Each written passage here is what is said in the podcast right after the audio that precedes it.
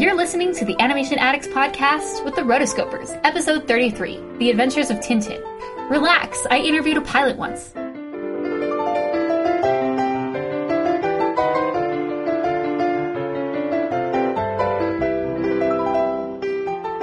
Welcome to the Animation Addicts podcast with the Rotoscopers. Disney, DreamWorks, Pixar, Don Bluth, and everything in between.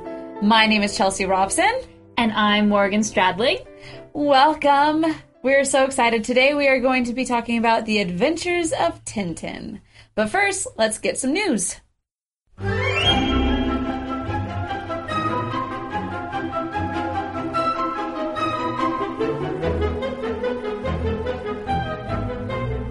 So there has been lots of lots of animation news, more so than I guess I was aware of, because we recently signed on a handful of new writers, which have been adding news stories to the site like crazy. So it seems like every day we have about four or five articles that go up, and they're on different things such as you know, there's a lot of Disney stuff, there's a lot of Pixar stuff, and then all the other studios are covered pretty heavily. So it's been really fun because I finally feel like, oh, we're complete. You know, we can provide really high quality stuff to the fans instead of just like when I was in charge of the news and then I was busy with school, it'd just be like one article maybe every week, 2 uh-huh. weeks, and I felt really guilty and I felt really bad, and so we're letting our fans down. No, oh. no, we're not. Well, we were, but now we're back.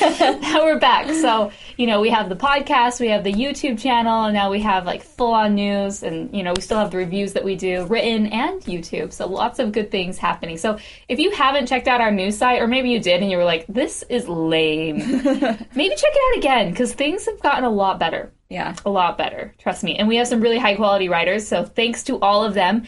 What I really want to do, maybe in the next few episodes, is just do like five to 10 minute interviews with each one of them. Or maybe bring them on as a guest host sometime, you know, so we can get to know each one of them in a little bit different way. Because um, it'd be really fun because they're really awesome and I want to showcase them as much as possible because they are now official rotoscopers. Exactly. These guys are amazing. I am in awe every day when I like because there's so many different articles that are posted every single day, and each one of them just goes nuts, and they're just they're really good. We also have been having um, our first guest post from William Jardine. He runs a113animation.com. Um, it's a, his own animation news site, and he is a very, very talented writer and has wonderful opinions. Like, I really trust everything that he says whenever he writes it he actually did a guest post, and I'm going to do a guest post on his site. So go check that out. His um, the post was essentially called "Why Animation is Wrongly Discarded as Children's Entertainment." So I mean that's a really hot button that you know animation's for kids, but it's not. So really great article, and actually he is going to be on our next episode. I know I'm already jumping in next episode. We haven't even done this one, but he's going to be guest hosting with us while we're talking about his favorite movie and many, many other people's favorite movie, Toy Story 2. Yahoo! So yeah, we get to do. Is this our first sequel that we've done? Yeah.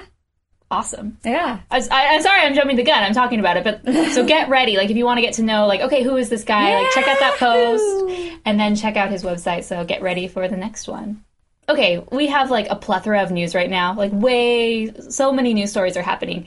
So one of the things that we wanted to announce is that we have partnered with animatedviews.com. So this is another animation news site, but if you think we have a lot of news, they have a ton of news. They have tons of writers and they probably do 10 to 15 stories a day. I don't even know. But they they kind of specialize in doing one paragraph news stories. So they tell you what it is, no commentary, no fluff, and then they give you the link to read more. So, I mean, it's really nice if you just kind of want to browse, like, okay, this happened, this happened, this happened, instead of, you know, on our site, we have a lot more, all right, here are my opinions on it, and here I'm going to dissect this and analyze this and give you more backstory. So, really great site. So, we have partnered with them, and then our podcast can now be found on their website and the YouTube channel um, they're promoting too. So, good little partnership there. I yeah. like it. Now we're like a- official in the animated world, right? The next set of news is it actually goes back to Frozen, which is a really highly anticipated movie that'll be coming out. We love soon. Frozen. We do. We don't even know. well, okay, have you noticed the trend, Chelsea? Like whenever we get something like unique and special, we, we latch on to that. It was like, ooh, Wreck It Ralph test screening. We love Wreck It Ralph. Wreck It Ralph is awesome. we have leaked Frozen concept art. We love Frozen. so yeah, there. Yeah, but tell the news. Yeah, so this is really cool because the leading ladies of Frozen, which are going to be Elsa and Anna, they are now set to be part of the Disney Princess collection and the Disney Princess total official lineup. So that is pretty impressive. So obviously they are banking on this film as well. Well, yeah, and they're going to be joining the ranks of Mulan, which some people are like, oh, Mulan, she's a second tier princess, but Cinderella, Sleeping Beauty, Snow White, Jasmine, um, all the big ones, Tangled. Oh, did I? I just You just I did. fell in that trap. No, Rapunzel. Oh my gosh, I need to repent because that is like a Disney no-no. Um, Mason calls it joining the Princess Pantheon. Um, but you know what I don't I don't really like about this, or I'm not I don't know how I feel about it is they're kind of giving away that Elsa's not going to be that bad in the end. yeah. You know what I mean? Like she's supposed to be. I I, I don't know. We haven't really So gotten we. anything. yeah. well, yeah. So I mean, I guess they wouldn't have like the wicked sister who ends up being, you know, killed at the end, being an official princess. I mean, and let's be honest. I can't imagine this story ever ending up like the two sisters are forever split and their bitter hatred at the end of the movie. You know. I- imagine that there's going to be some reconciliation and they're going to grow to love each other and you know be sisters again, which I, they never were not sisters, but yes, yes. So on to our next bit of news is actually going to be about oh our favorite movies, the Cars series. Oh, cars, cars. Actually, they just had a Disney shareholders meeting where they talked about a lot of different things.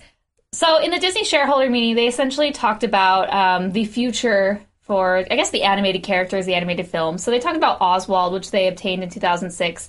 Um, they've done the Epic Mickey series with him, and so someone asked, like, "Hey, what else are you going to do with Oswald?" You know, I mean, this was the famous uh, pre-Mickey, you know, bunny that Walt Disney created with Ub Iwerks, and unfortunately, it was they didn't own the rights to it. I think uh, Paramount or one of those big studios owned the rights, and so you know they essentially like pulled the rug from underneath them, you know, back in the the twenties, and said, "Hey, sorry, this is our character," and it essentially uh, made Walt say that he will never not own his characters again. Yeah. So they finally in 2006 got this the rights to this character back, and everyone's excited because Oswald's so cute. And someone asked, "Hey, are you going to be doing a movie?" And they're like, "Nah, no." We just don't want anybody else to do a movie of it. exactly. so um, they also talked about like the future of 2D animation in this. And you know, we'd heard rumors that maybe they were working on something, and especially with Paperman, people thought, oh, you know, Paperman's the next new wave of 2D animation. You know, they it's the launch pad for something bigger and greater. And um, they were like, no, nothing's in development. like, ah, Disney, what is wrong right now? So that was kind of disappointing because we'd heard rumors that they were working on things. They were, you know, or that, that secret project that, yes. that is always talked about with John and Ron. Yeah. So that was a bit disappointing. And then Cars 3. I Yeah. want to talk about this. Okay.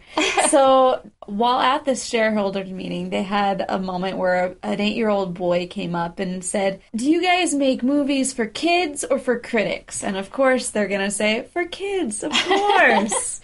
of course we do. And then he said, Well, my favorite movie is actually Cars 2, and I would love to see more of the cars. And so everyone said, "Oh, then we must do it." I guess they didn't say that, but you know, it kind of leads to believe Yes. that that's on the docket at some point in time. They're going to continue this franchise of the Cars series, and also they just put in a heck of a lot of money into Cars Land. Uh-huh. So why not? Yes. continue this fun with Mater. Awesome. I really. personally think that this is a conspiracy. Really? this kid was planted. I mean, what eight year old kid says, Do you make movies for critics or for kids? It's like, true. come on. Yeah. You're not thinking about that at eight. So I think, you know, Bob Iger, someone in charge, they planted the kid, you know, just like a magician, how they plant, you know, the girl in the audience to be the Yeah. volunteer. Yeah, this is what it was. So that way they could kind of roundabout say, Oh, yeah. In case you see lots of sequels in the future, it's because we're making them for the kids who want these. Yeah. So Well, it's the kids that end up buying them, just saying, "Ooh, gimme, gimme, gimme." through the parents, right. So but by begging. Yeah, so, well, that's what we have to look forward to. And until then, just check out the news site.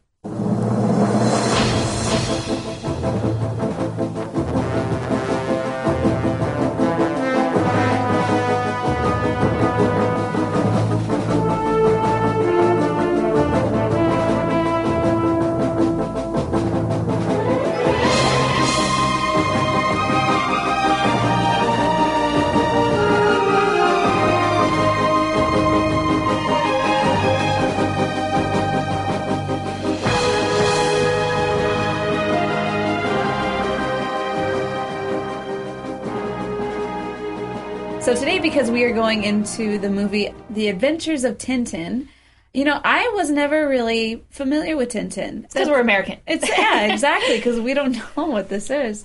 But Tintin has actually been world famous for a long time. Yeah. I mean, well, first let's start off a little bit of the background. It was originally created by a man named Georges or Erge, is what they would, I guess, call him, Remi. And he's from Belgium. He actually worked himself as a reporter at a Oh. while he was working at this paper in Belgium, he decided, well, I'm going to, you know, create my own little cartoon thing. And it actually got put into this paper and it did amazing things for this little newspaper. It like made it grow 600% for this one day that it's Ooh. going to be out there. So I'm sure they were like, woohoo. awesome.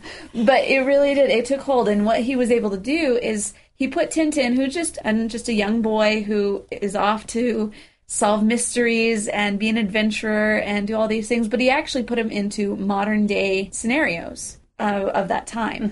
So, for example, this was in the 1920s and 30s, and so it was like right after World War One, and it was right around the Depression time for the United States, and it, for them, it was heading right into World War Two. The very first comic book that was made was called Tintin and the Land of the Soviets.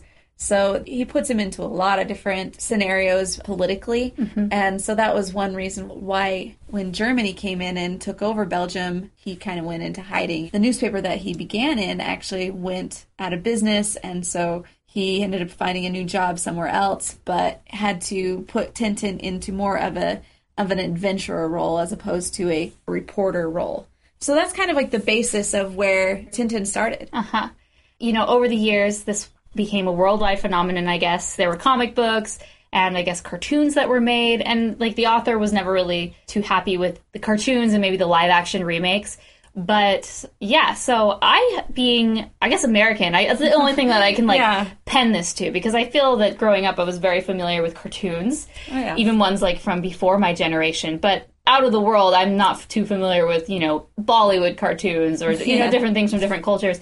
So, yeah, I think it was really cool because as we're going to talk about when we get into to the actual movie, The Adventures of Tintin, I really liked it. And I Yeah, kind of like yeah. felt like I've been missing out. Like after watching this, I was like, I want to read these books. Uh-huh. I want to find out more about this guy because he seems really cool. Yeah, I actually went into Netflix. They've got a bunch of the cartoons on there. Yeah. Oh. So I decided to watch the first season of it, and I didn't get through all of them, but most of them, the first like five or six episodes, I got through, and I was like, "This is actually a pretty cool little cartoon here." I was excited about it. So, what was like different about the cartoon? It was actually The Adventures of Tintin is actually the first three or four episodes of the cartoon in one. Ah, So if you watch this movie, you go in and watch those cartoons, and it's all kind of just spread out over like four or 5 The first season is kind of like the first bit of it, because you know how in cartoons they like take the first half of the movie of the show to like tell you what happened last week. uh, yeah, yeah. so we only have to actually put out five minutes of real footage. but no, it was a good show. I really liked it, and they had a lot of really cool little bits in there that were really funny. I liked awesome. it. So, like, let's talk about Tintin himself because we will talk about him, I guess, more when we talk about the movie. But um, so he's this little redheaded kid, but he's not a kid. Yeah. He's kind of like a young adult. Like I was looking online, and like his age is never really announced, but you know he has a gun and he goes into pubs and he drinks beer. So he's obviously a young adult. Although in the movie, like I felt it was a bit ambiguous about like how old he actually was because sometimes I was like, he looks like he's like sixteen. Yeah. like not quite there yet, and it's because he's shorter. And he definitely has like that baby face and Mm-hmm. you know cute little spiky hair, but apparently, and but then you you think about what he does and his job. He's a reporter. He lives by himself. I mean, he seems it's not like he's an orphan. Right. He seems like very established and okay. That like I'm adult. I'm living by myself. I have this job and I'm an adventurer. So I just thought it was kind of funny because I was kind of like, how old is this kid? Like, Yeah. No, er, um, Erge, I guess, Georges, or, you know, the author. excuse us for I don't know. however we're saying this Like, wrong. Like, I need no to learn emails, French. please. I need to learn French, that's it. Hey, good excuse. exactly, just so I can understand Tintin. Woohoo! So you would have um, said Erge. I would have said like Air Hey. Oh, yeah. I don't. I don't speak French. That's just my own. Erge. Erge. I don't know. Um, but he never actually confirmed Tintin's age. And the comic books actually portray him as a young adult, you know, cultured, worldly, and utterly responsible. Um, Oh, very responsible. yes. And the official website actually states that his age is in between 16 and 18. What? Yeah. Oh, really? But he uses a floating timeline in in the Adventures of Tintin. So the world ages around him, but Tintin never actually Oh, no, does. yeah. So like he'll always just be the Simpsons. exactly exactly Bart will always be eight. ten. Ten? Lisa's eight. Oh, dope. That's awesome. But yeah, he's well educated, intelligent, and like very selfless, like total morals, like just Oh, an upstanding young youth, and just like oh, you, No, he's definitely someone you look up to. Like when I was Yeah. watching it, like really, like my only basis as I'm discussing this is what from the movie. So Mm-hmm. I mean, I don't have the comics, or unlike you have who have seen the cartoon. But as I was watching, I'm like, this guy's responsible. You know, like, I would trust this guy with you know watching my dog or my house or maybe some money. I don't know, Right. but it seems like to be a very good role model for young boys and, and young kids because he was responsible and he was honest and he was cheery and people liked him and Mm-hmm. he was smart and intelligent and hey, you know, he could handle a gun pretty well too. Exactly. While going through and doing some research on all of this stuff, I actually went to the According to my research, according to my research. Mason. Awesome. I know. Mason's not here in case you didn't notice, and so that's where he would pipe in Yeah, that right.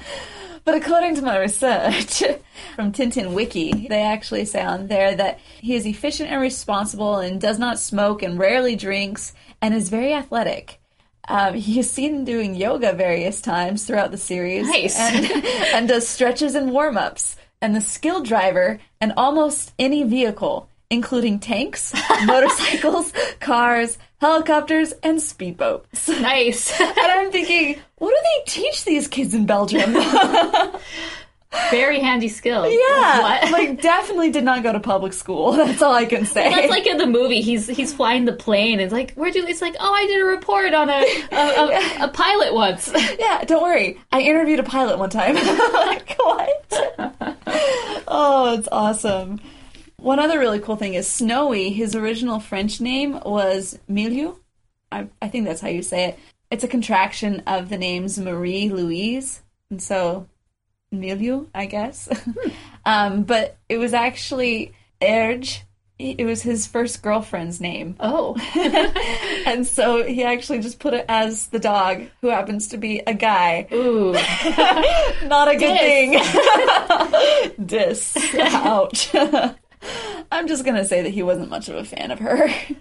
So, so that is our little um, tidbit, I guess, about Tintin. So you were kind of, in case you weren't familiar with Tintin, you were learning about Tintin as we learned about Tintin. So we were sharing our knowledge. It was like show and tell just right now. so just going back to Tintin, if you're interested in learning more, just kind of like I was, you can definitely go to the Wikipedia page or the Tintin Wikia. And then there's also books that you can read. Like I legitimately am going to download some of these books or like rent them or check them out from the library because I want to find out what happens next because these were cool stories. Yeah, I'm sure you can get them. I'm sure you can get them on Amazon. Oh, positively. Only the best. obviously. So, you know, we're going to talk more about the different books, but they're a, a grand collection of books. It said that there's been over 200 million copies sold as of 2003, which is pretty impressive. Yeah. Like that's that is that is a nice little uh, chunk of change right there. They've been published in about 50 different languages.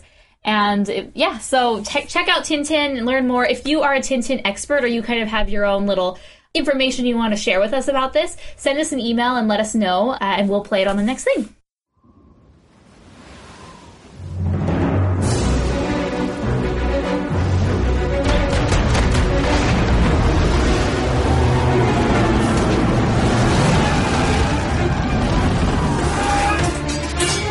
Four hundred years ago, Secure the cargo. a power that could have changed the course of history was lost. Generations have searched for it. Snowy, look at this. It was long claimed the ship was carrying a secret cargo. But no one has found a clue. Until now. The model ship conceals a clue to one of the greatest secrets in all history. I'm warning you. Get out while you still can. These people do not play nice. I will find that ship, with or without your help. Thanks. I'm Tintin, by the way. Haddock. Archibald Haddock. Someone's locked the door. The keys, Snowy. Not the sandwich. The keys.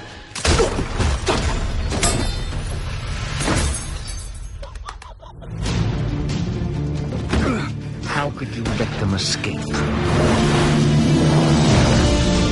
If Sakharine finds the ship before we do, it's over. This isn't just a ship. Yours vengeance. Tintin, look.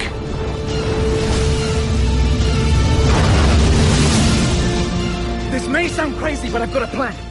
Excellent. Did you hit anything? Oh dear. No! You looked a little cold, so I lit a wee fire. In a boat! Well, this is a fine mess.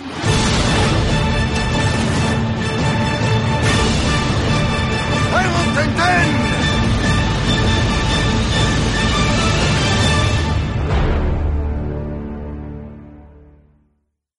So, The Adventures of Tintin was actually released December 21st, 2011 in the United States. Yes.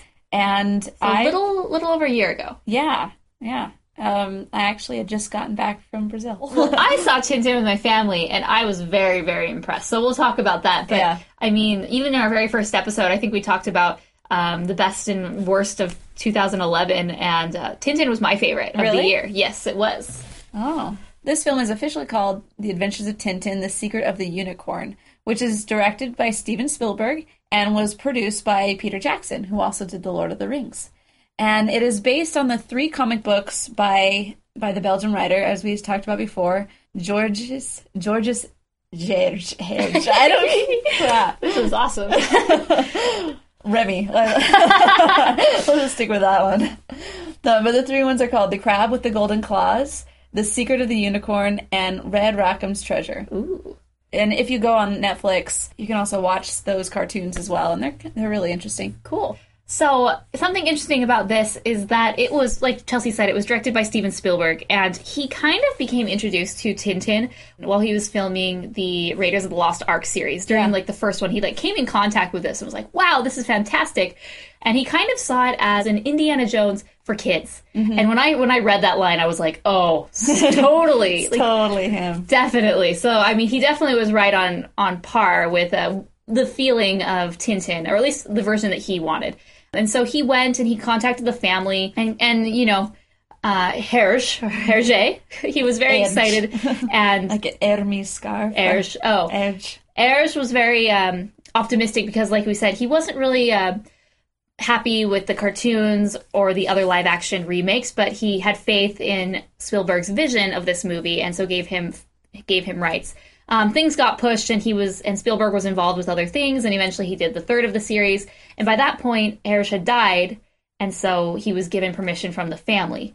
Um, even then, he still wasn't able to continue with this, and so the rights went back to the family. And other studios tried to pick it up, but they never released the rights because they just weren't. They they didn't see that it was going to be as faithful to the source material. Like even some of the studios were like, "No, we're like straight up not going to be faithful to the source material." Right. So um, that was not cool for the family, and so no one ever got the rights until um, I think around 2001. Uh, Spielberg kind of picked it up again and, and wanted to to make it a film, and he was interested in doing it with computer animation. And you know, along the way, he kind of talked with Peter Jackson, and Peter Jackson even suggested that you know you should do this as a motion capture film. You know, like he was like, "Hey, I use motion capture in Lord of the Rings and and King Kong, and it was great." And so um, Jackson even even said, like, "I don't think you know a live action version will do this justice.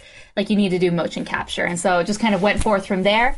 And you know, that's true. They decide what That was that's a true statement. Like live action wouldn't have done it justice. there's just a lot going on in this movie Yeah. that it's a bit fantastical yet real. yeah. Um, so I think they picked a good medium by making it the motion capture, um, which we'll talk about, which was a really interesting choice because sometimes you just don't go there. And I think people are afraid to go with motion capture because of not atrocities, but just like uh, the uncanny valley that happens, you know, Polar Express, Beowulf.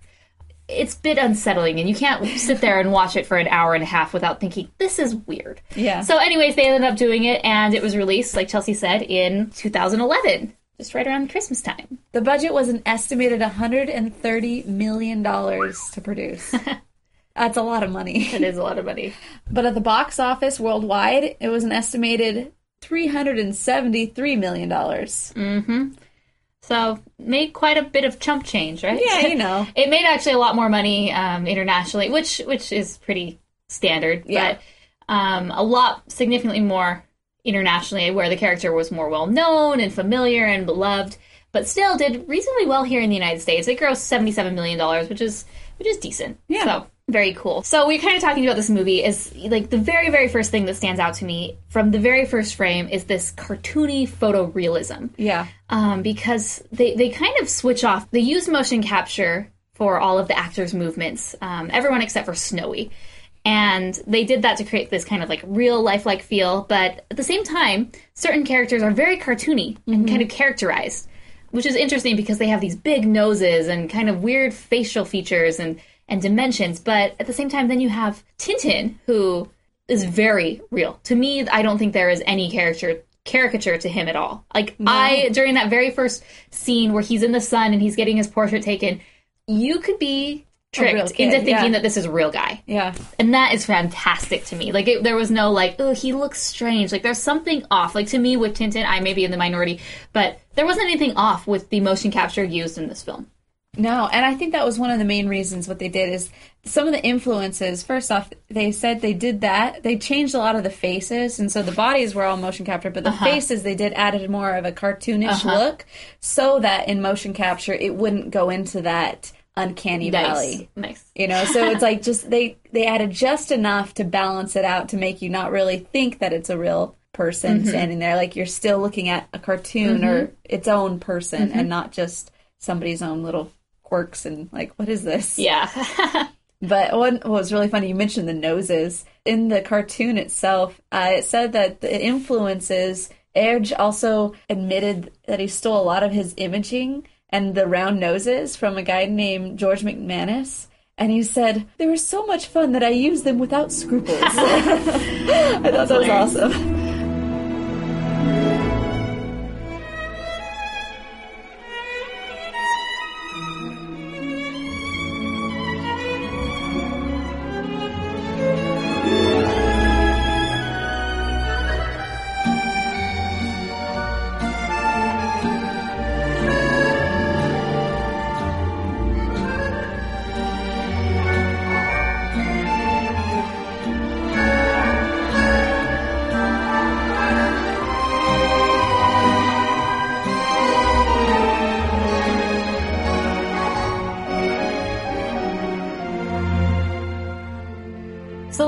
The beginning of the film.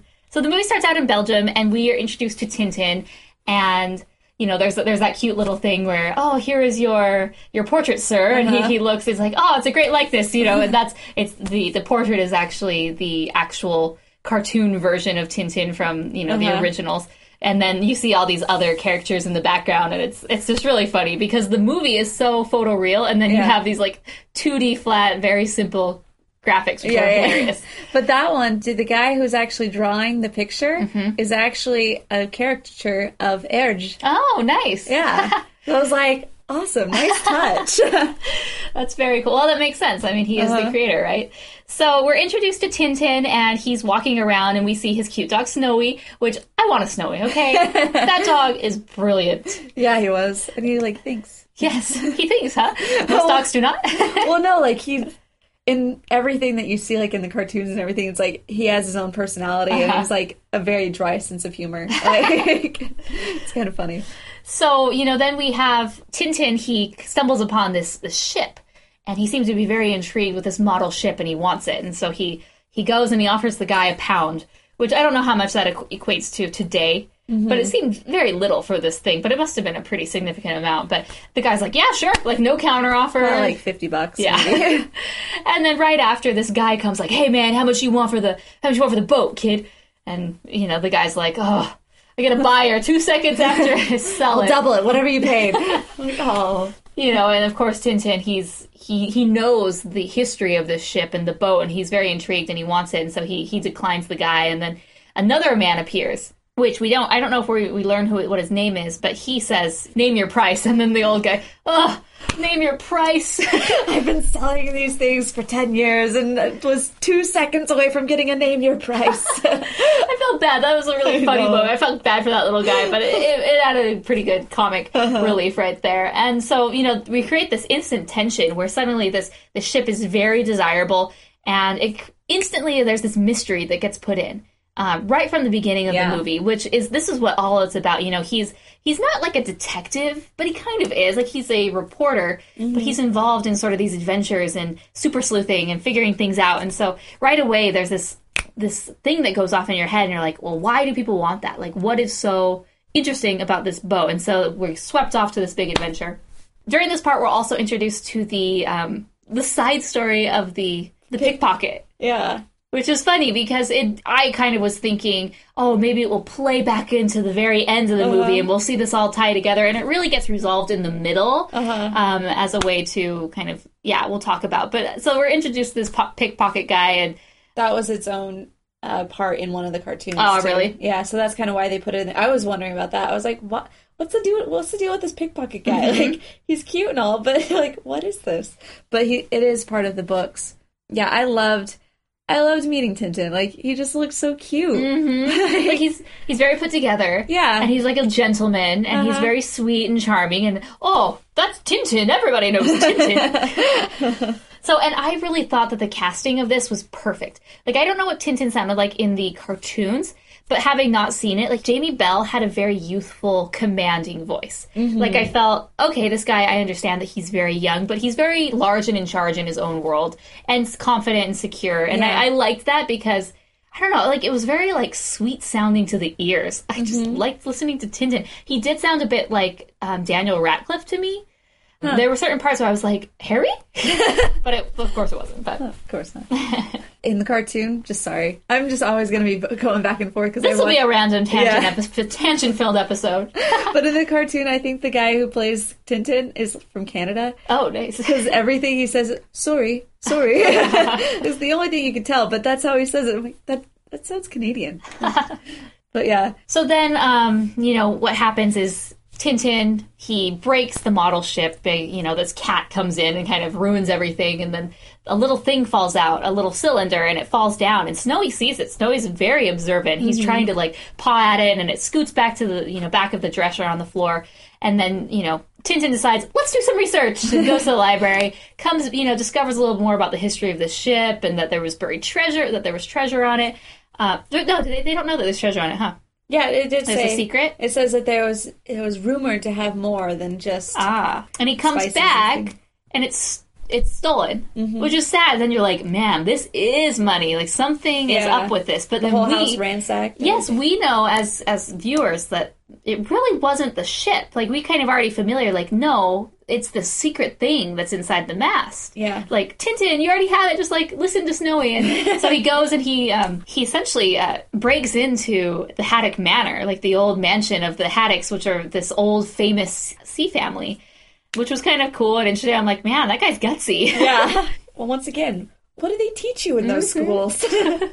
One really funny bit that they did was right when they're being introduced to the pickpocket as well. Uh-huh. And they go in and you see the, the lady who comes out of the pet store and she like falls and then there's like these real canaries flying around her Oh, head. yes. That's actually one of the bits from the comic book as well. oh, nice. And I was like, that is awesome. But even before I knew that, I was like, that is hilarious. it was funny. And then what I liked is like the background character. He just like the pet shop owner just like comes out with a like, net, net. Like and he's just find him. and it just catches him like no big deal. I mean, if I were a bird and I finally had freedom, I'd be flying away. freedom, horrible, horrible freedom. crazy thing, you know, really from the beginning, they set the tone that this is a fast paced kind Yeah. of thriller and adventure story because they don't really give you much time to absorb what's going on. Like, right as something's introduced, Tintin says, Ah, well, something Yeah. more must be with this ship. Like, what's the secret that holds? And he kind of works real time with us. It just moves so quickly that we don't really have a chance to sit back and relax and figure out what's going on and try to think a little bit more. Like, it just bam, bam, bam, bam, bam, bam, bam, which Yeah. is interesting and I actually really like it. I liked it too. So, you know, Tintin's kidnapped and put into a box and then put on this big ship. He's being very, uh, you know, smart and ingenious and figures out how to get out very quickly. You know? He's like, meh. Done this before. Did this in episode five. and then we also get introduced to Captain Haddock here.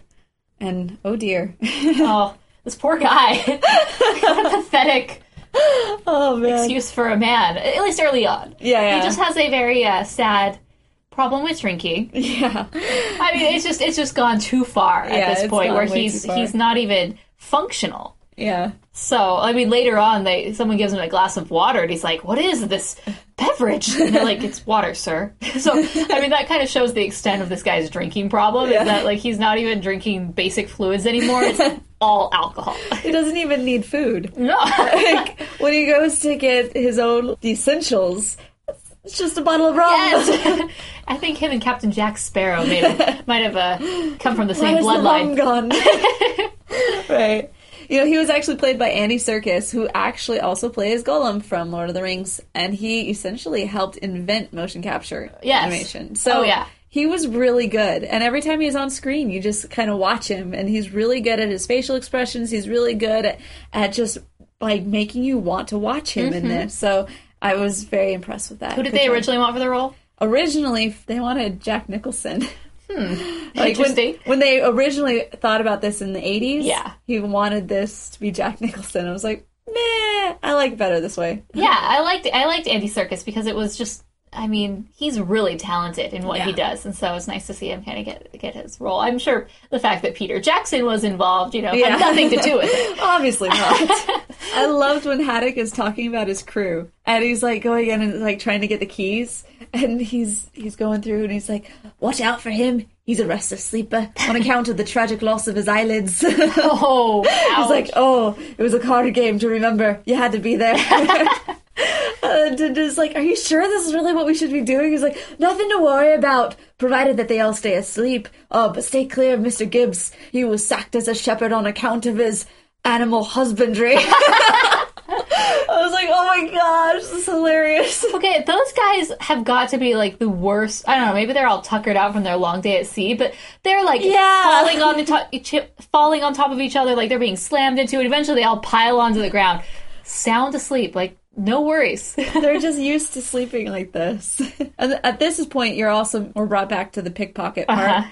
And I loved the pickpocket. It was hilarious. So he gets this part when you walk in and you've got Thomson and Thompson. Yes. Tom Thompson and Thompson. Yes. There you go. And they're like, oh, good grief. That's a lot of wallets.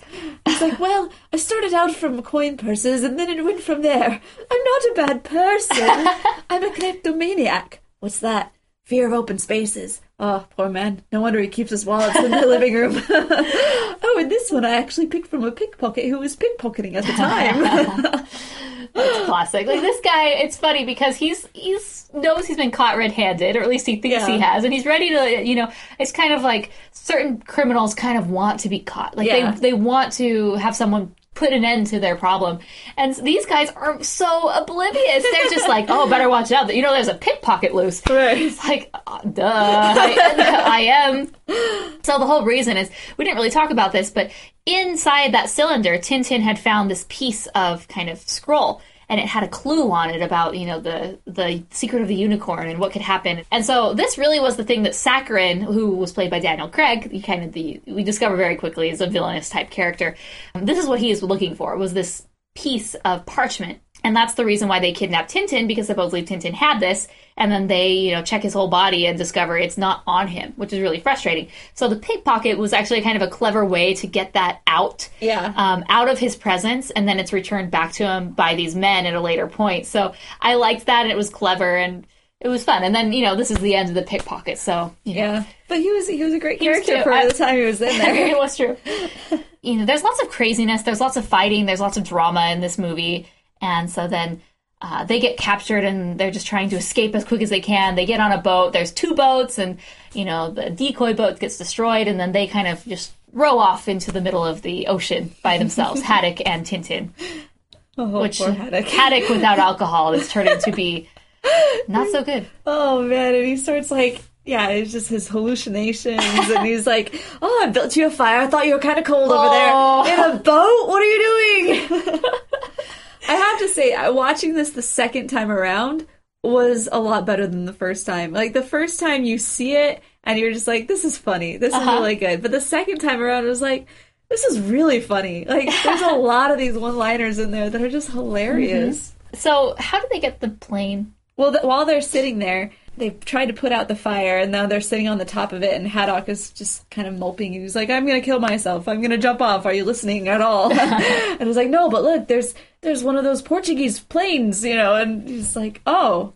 Well, let's get it, and then it starts shooting at him, and then they end up with like their one bullet, you know, because Tintin's amazing like this. Of course, of he's course. able to shoot down the plane.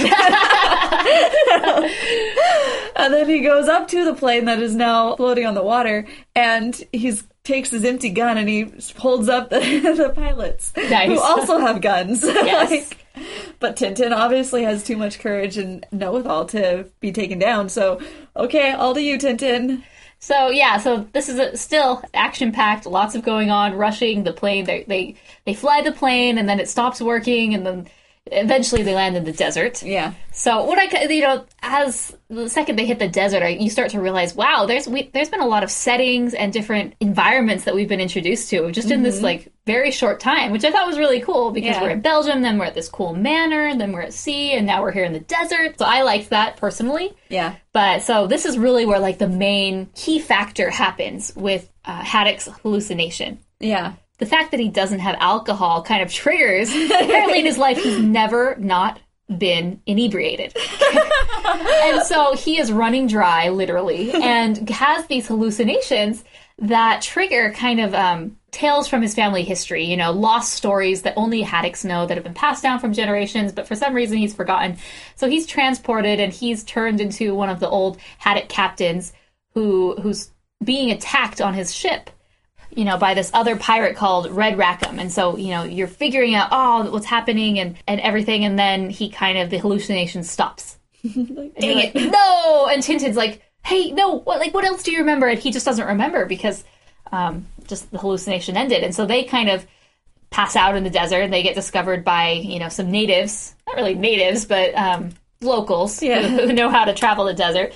So they take him and he's in this room and, um, Snowy does something. He gives him alcohol and it triggers another. Snow is also an alcoholic as well.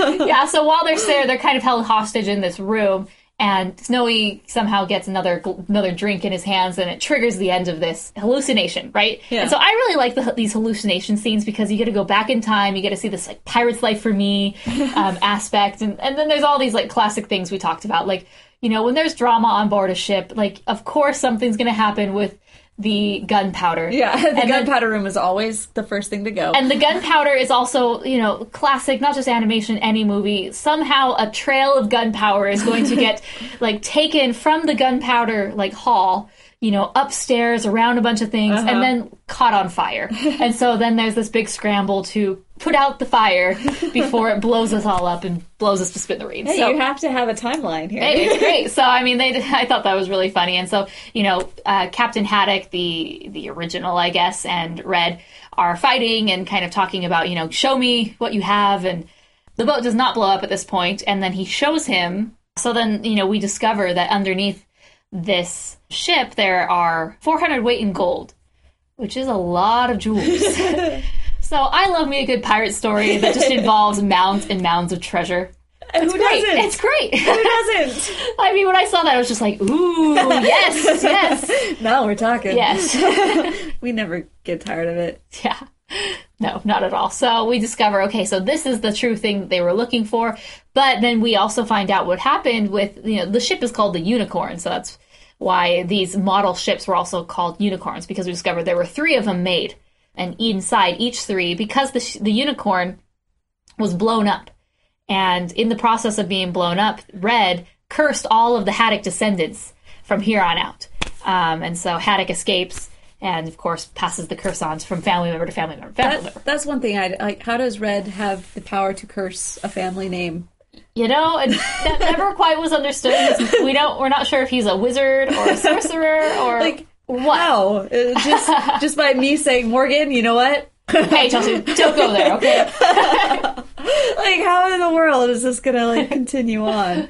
Yeah, so I mean, we're just led to believe it. And so they discover, oh, okay, so we need to find these three scrolls that are hidden in the three masks of these unicorns. Sakharine has one, Tintin has one, but you know, it was lost. Right. And there's this other one in Bagghar, which is this kind of Arab palace, or it's a city, and in it, there's sort of this Arab aristocrat.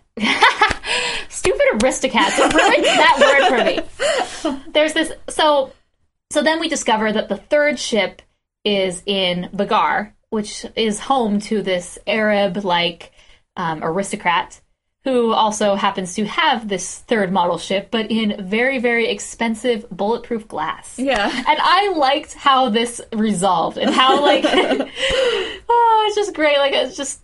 Just another outrageous part of this movie that just works Yeah. and I really liked it. So um, somehow this um, Milanese nightingale comes to visit this aristocrat, and it's put on not only by Sakharine himself. He's the one who's who's put this all together, and we figure out very soon the reason she's here so she can perform in this outdoor gazebo by the by the ocean, where um, where of course figures the ship just sits, Of course. you know, and you cannot penetrate it.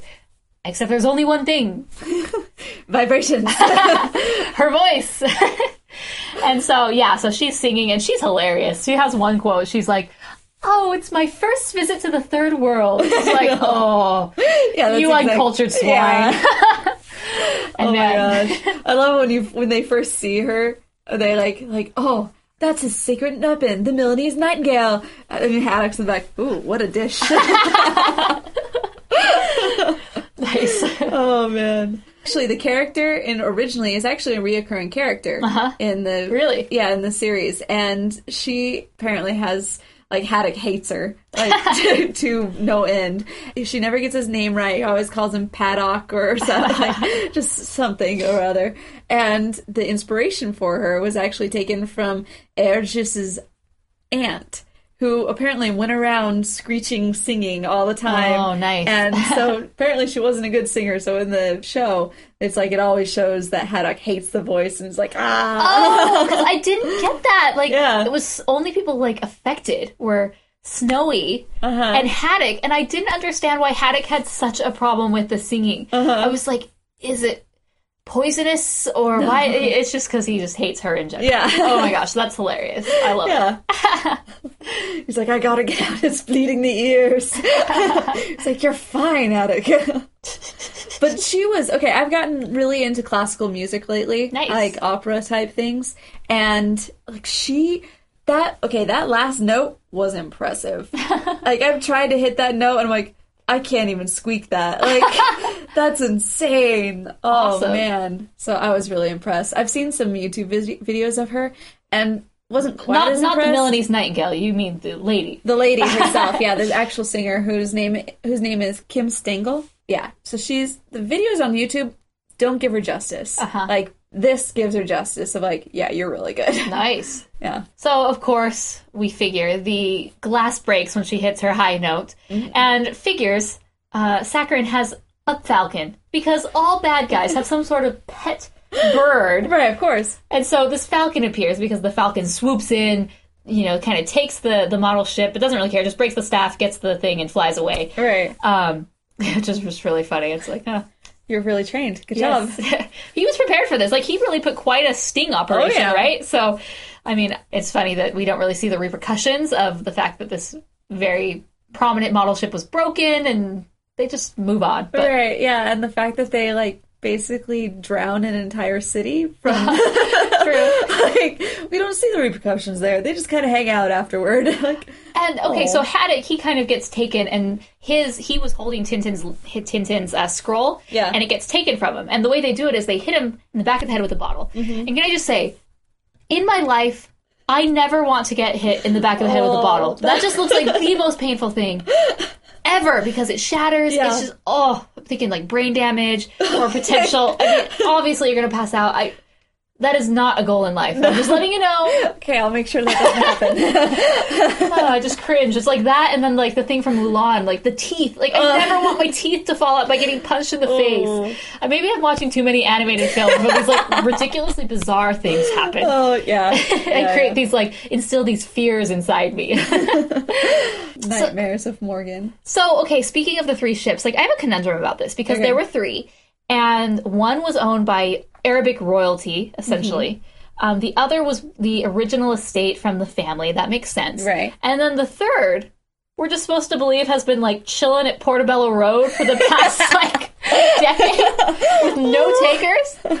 I don't know. So you know that is why Antiques Roadshow is so popular. Everyone sits around thinking, "Huh, I've got a lot of old junk in my attic. I wonder what that's worth." you never know. It's just funny. It's like this apparently is a big deal. Everywhere except this one guy who's owned it for such a long time, Yeah. which is hilarious to me. But yeah, you gotta you gotta start somewhere. They had to start with Tim Tintin somehow getting hold of it. How else would he got have gotten it? So, No. Yeah, of He is not a thief, so he wouldn't have stolen. Of course not. But he does break into homes, so Which apparently isn't the same. yeah, he had no problem with it.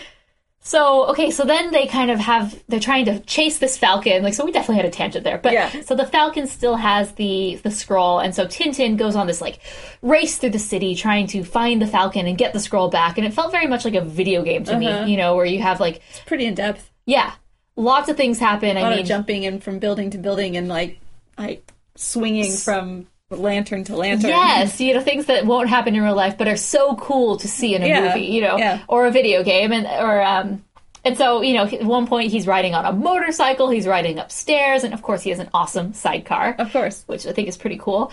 Um, again, have more of showing that Tintin has no problem with vehicles in any way, shape, or form, especially from other countries with different designs.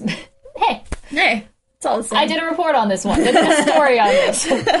so uh, that kind of goes along with. I remember in like the fifth um, Harry Potter book. Remember when Professor Umbridge? She's like, all you need is theory. it's like as long as you have the theory, then you can execute it, which is not necessarily true. But Right. in Tintin's case, of course. Of course.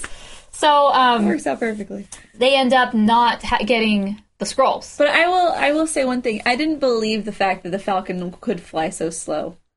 like why he would be flying so slowly like through this whole thing because falcons go like 200 miles an hour i'm thinking Well, really you can just like jump and like catch him like i just don't think Or- i just don't buy that This wasn't a very like smart falcon. He must have had the the brain the size of a pea. Because why don't you just fly into the sky where no one could reach you? Like, no, I'm gonna, true. I'm gonna swoop very close to the ground just to, you know, tease him a bit.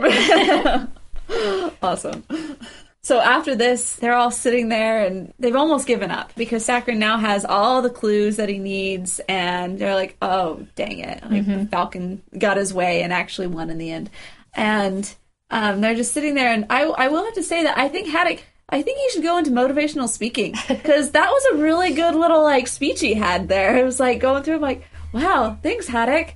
Those are all truisms. Don't give up. You're not a quitter. So then we kind of have this final showdown at the docks. Um, and, you know, they're, they're in these big crane things, and Haddock and uh, Sakharine are trying to kill each other. And, and Sakharine finds very much lots of joy in the fact that he, he finally can kill Haddock. You know, because he's he's hung on to him for quite a while. Yeah. But now that Haddock knows the truth about the descendants and you know all this curse and everything, now he feels okay Yeah. killing him, and he's going to do it very brutally by slamming a crane into him. And of course, of course, he doesn't die. And You uh, can't kill him. He's No. got to he's got to have justice and he's got to go to court and all these things. he can't just get hit over the head with a bottle and drown. No, like and- he should have. and like you think that there's going to be this big climactic ending, and maybe I don't know, maybe I, I they just kind of like the police come, and then he kind of surrenders, right? uh huh. So I thought that was a bit. Um, it was okay of an ending, but Yeah. I felt maybe uh, maybe I've been Disneyified, where I'm expecting someone to fall off a cliff and, and scream and just fall to their death. But no, he just falls off a little ledge and Yeah. just kind of sits there and, and gets taken Give away. up. So then Haddock and Tintin, of course. I mean, the story isn't resolved quite yet. They have the three scrolls. Yay! Yay. you know, and and you know, Sakharine did all the work, which he points out very clearly. Yeah. You know, it took a descendant of Red Rackham to find to get this all together and to Uh huh. yeah, what's the word I'm thinking too?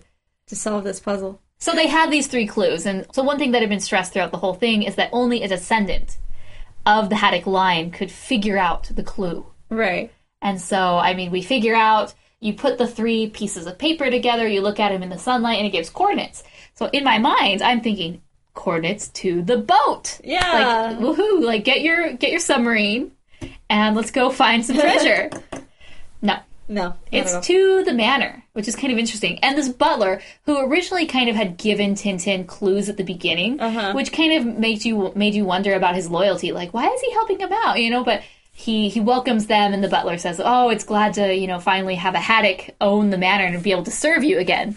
I don't understand this butler. Like, is he just a slave tied to this lot? Because right after Sakharine gets off the boat, he's like, "Hello, sir. Did you enjoy your travels? I'm not paying you to do anything. You're not paying me at all." Just like, Yeah. what are you doing? You're just chilling at this like dilapidated old manor, like waiting for some. But you're, I mean, you're a good butler, so you're always there. Like, is that just? he must have a life debt or something I that he owes to be. the Haddock line because you know even um, when he says to Haddock like oh it's happy to be serving a Haddock again and you know have a Haddock own this place and Haddock is like no like I I don't I would never be able to afford this in my wildest dreams so this guy like I'm not quite sure how much he knows but he obviously knows there's treasure here Yeah. you're gonna get treasure and you're gonna buy the place back Mm-hmm. you know so it's just funny I'm like is this kind of But he didn't know about the second. he did not know about the second cellar where like the final clue was hidden. Right. So I'm I'm still a bit baffled about this guy. Yeah, maybe he'll come around in the next one. I didn't quite get into the series enough to know if he was actually in the rest of Chelsea. it. I'm sorry.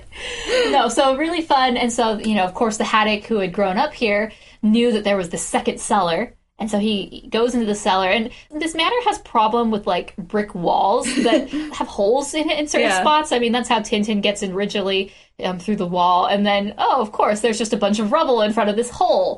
so we all crawl through it and um, then there's this big globe that apparently a haddock only only will know how to open it, and he does, and he clicks somewhere in the Caribbean, Bahamas, and pop pops off, and there's a big, you know, it's A filled- giant hat. giant hat, and it's filled with gold.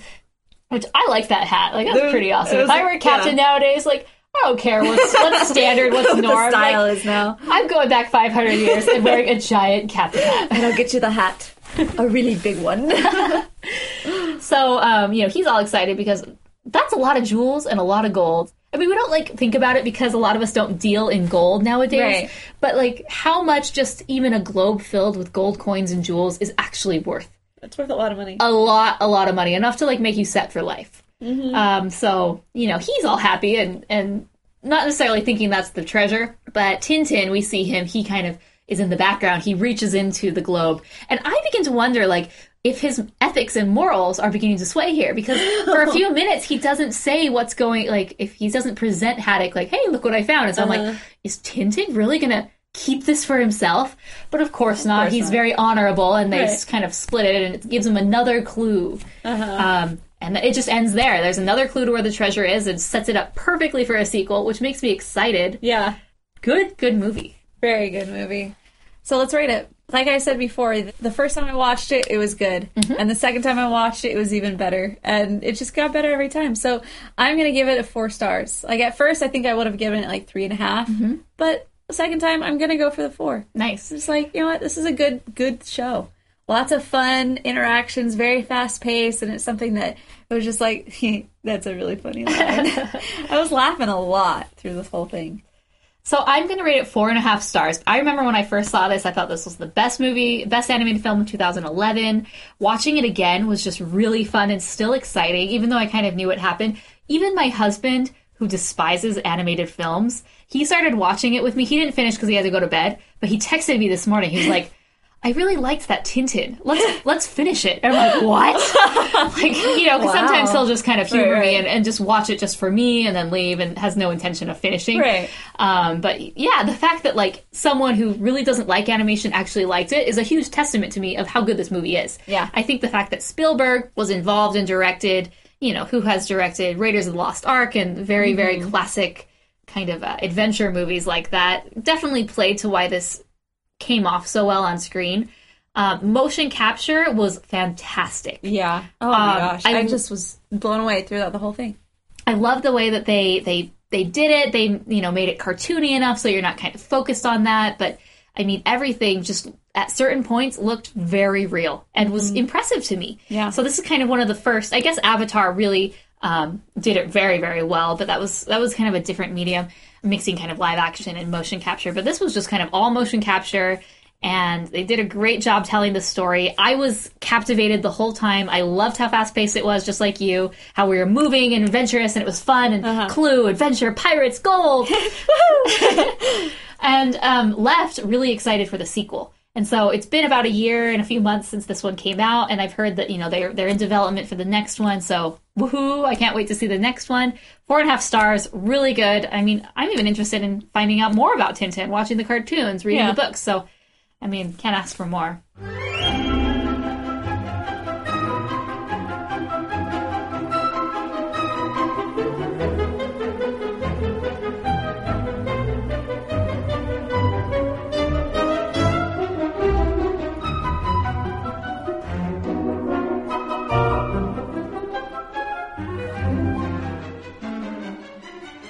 So it's time for the mailbag. Mailbag.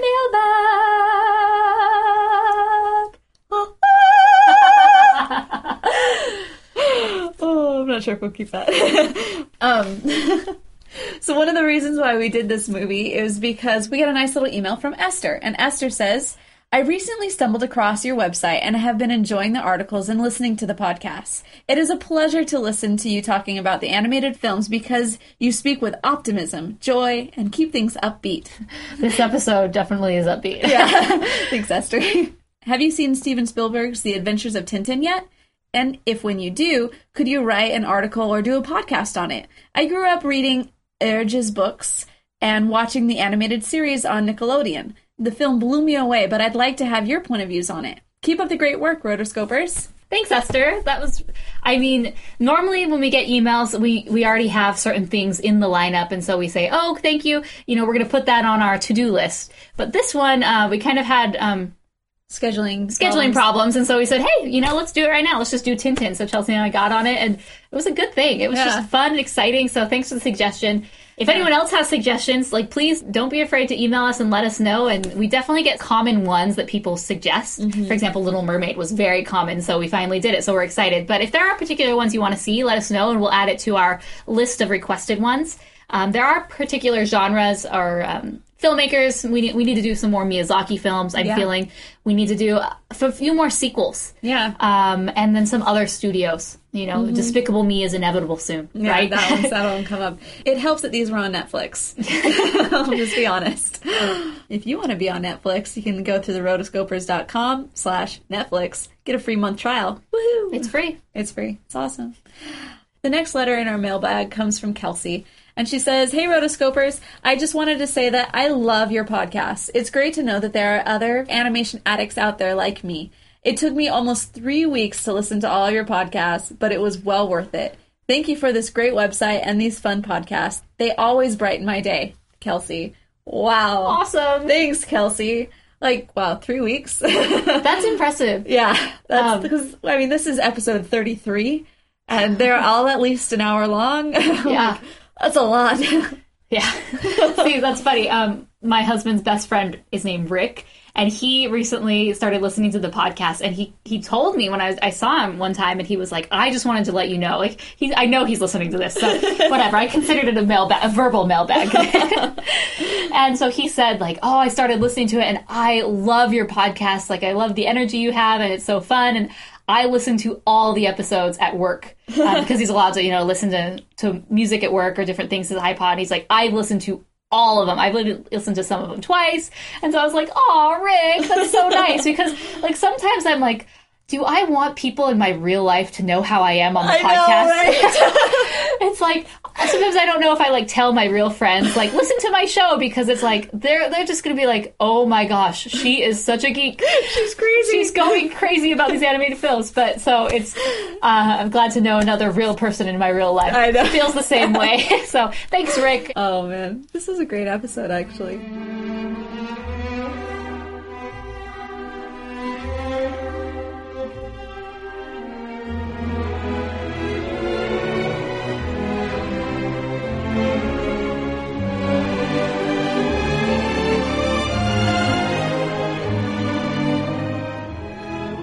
Well, thanks so much, guys. This has been awesome. This has been a really fun episode, Chelsea. I know, right? like I don't know. Chelsea and Morgan episodes are really fun because they're a bit more they're a bit less structured, I guess. yeah, yeah. We just And it's just Morgan and get Chelsea geek out time. I do miss I do miss Mason because Right. he's hilarious. Let's be honest. great, yeah. He adds a lot to the podcast. So we miss you, Mason, but um I had a great time doing the Adventures of Tintin, and I was glad I was able to watch it again and talk about it and talk about the news. I'm excited to see like the website is growing, Yeah. and there is starting to form like a little bit of a community on Twitter and on the site. Um, you know, if you've gone to the website, like comment because we wanted to create this a place where you can interact with other animation fans in the comments and kind of have your opinion heard. And so, you know, me and Chelsea, we comment on there frequently and some of the other writers. And so we just want to see everyone's opinion. So write on there and, and join the fun. Yeah. If you want to find out more, you can head on over to www.therotoscopers.com. And if you have a specific episode you're looking for, you can just do forward slash and then the number of the episode. We can also find us on Twitter, and that's the Rotoscopers at Twitter. You can find us on Tumblr, on Hypable, lots of fun places. And now also on animatedviews.com. Woo! Yay! Thanks, Animated View. So, if you want to find us individually, Morgan Stradling is on Twitter. I'm Chelsea Robson on Twitter, and you can also go to my website, which is technically my Facebook page, chelsearobson.com. hey, Gotta love the forward. just just go with for it. um, and you can also find Mason at thisanimatedlife.blogspot.com. So until next time, guys, We, we are the Rotoscopers.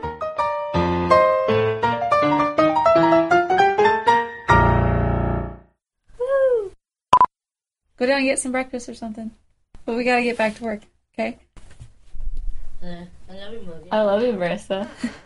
I knew that was coming. I love you too, miss. Talked a lot about Haddock. Yeah. Haddock, you're never around when I need you. Do not put this on the podcast. What's up? Hello. Are we taking over the world yet? We're recording right now, yes. What did you say? Take over the world.